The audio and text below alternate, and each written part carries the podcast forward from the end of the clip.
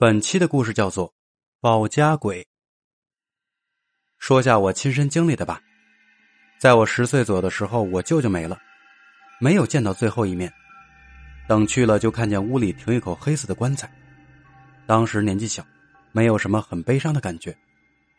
后来听大人说回魂夜，那几天都是担惊受怕的。我记得有一天晚上，我家吃过饭，往厨房端剩菜剩饭。厨房在厢房，也没有开灯，屋子里特别黑。突然就想到了回魂夜，我就害怕的不行，赶忙摸索到了灯绳，结果拉了好几下，灯也没有亮。然后我就看到了这辈子也忘不了的一幕。只见一个人形的黑影站在我家灶台旁边，一动不动。他身材高大，胖胖的，我一眼就认出他是我舅，我吓得浑身汗毛都炸起来了。尖叫着跑出了房门，我姐听见声音，迅速出来了，和我撞了个满怀。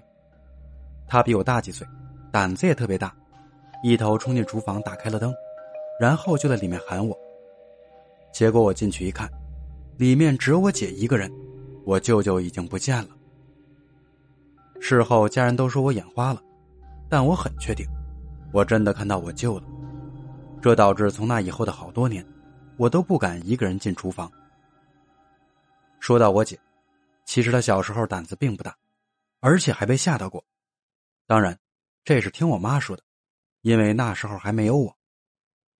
事情大概发生在我姐两三岁的时候，那是一个深秋，我妈带着我姐回娘家，回来的路上，他们经过一个十字路口，突然一阵寒风卷着吹向他俩。我妈怕我姐感冒。就用大衣把我姐裹在了胸口。回到家，我姐就开始发烧，也不睁眼睛，都以为我姐是着凉了，就喝了常备的发烧药。退烧之后就玩了一会儿，到了睡觉的时候又开始发烧。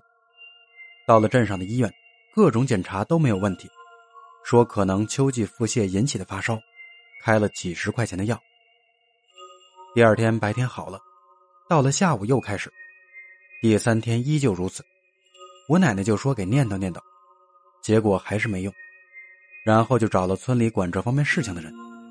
那人来了之后，接了一碗水，拿了一面铜镜，又拿出一枚一分钱的硬币，用硬币沾着水，在铜镜上面立。一边立一边猜测是谁，比如猜测是我太爷，就喊我太爷的名字。如果钱币立起来，就说明找对人了。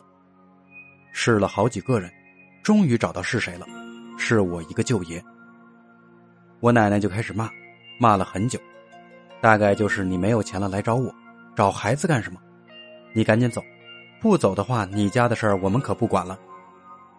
那时候舅爷家没钱，盖房子的钱都是我爷爷给拿的，然后我奶奶就去烧纸，不一会儿我姐姐就好了。从那以后，只要是村里谁家死了人，我奶奶就让我姐去拿贡品吃。据说吃了胆子能变大，也不知道是不是经常吃贡品的缘故，我姐姐的胆子还真的越来越大，夜里一个人从坟地过都不带害怕的。我姐上高中后胆子更大，天天跟一帮朋友去疯玩，她人缘特别好，有好几个玩的特别好的朋友，有时候他们来我家玩，有时候我姐去他们家玩，几个朋友好的跟一个人似的。去了别人家也不把自己当外人，跟你说说好到什么程度吧。比如我姐他们去别的伙伴家玩，如果那家没人，他们会翻墙进入院子，再从窗户进入那朋友的房间，在人家的屋子里看电视，等着人家回来。那天就是，我姐和一个异性朋友去另外一个朋友家玩，人家没在家，他俩就像以前一样，翻进了院子，在屋子里用 VCD 看电影。我家那边的平房很多都分里外屋，我姐他们在外屋看电视，不经意间，我姐发现，通过电视旁的衣柜上的镜子，看见里屋好像有一个人坐在炕上。我姐就小声问他朋友：“你看看里屋，好像有个人。”我姐的朋友毕竟是男孩，很淡定的说了一句：“没有。”就在我姐半信半疑的时候，我姐的朋友突然抱起我姐，跨过窗户。翻过院墙，头也不回的跑到了大街上。看着对方气喘吁吁的瘫坐在地上，我姐就好奇的问他怎么了。那男孩的话，让我姐那种胆子大的人都是一身冷汗。他说他也看到里屋炕上坐着一个人，是一个老太太。虽然看不清脸，但可以肯定的是，他时不时就站起来往外屋看一眼，有好几次都差点出来。那男孩开始以为自己的幻觉，后来经我姐一说，这才带着我姐出来了。要知道，那可是一米八高的院墙，一般人翻过去都比较困难，但那男孩却愣是带着我姐出来了。可以想象他当时有多害怕，才能爆发那么大的潜能。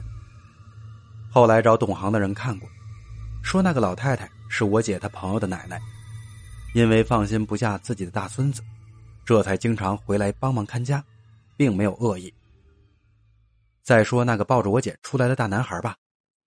那小子，我现在经常看见，因为他现在已经成了我的姐夫，不仅为人仗义，还特有责任感，家里大大小小的事儿都是他一个人扛，妥妥的一个顶天立地的男子汉。很庆幸我姐找对了人。好了，今天的故事到此结束，感谢您的收听。如果您有故事想要分享，可以私信给我。就这样，咱们明天接着聊。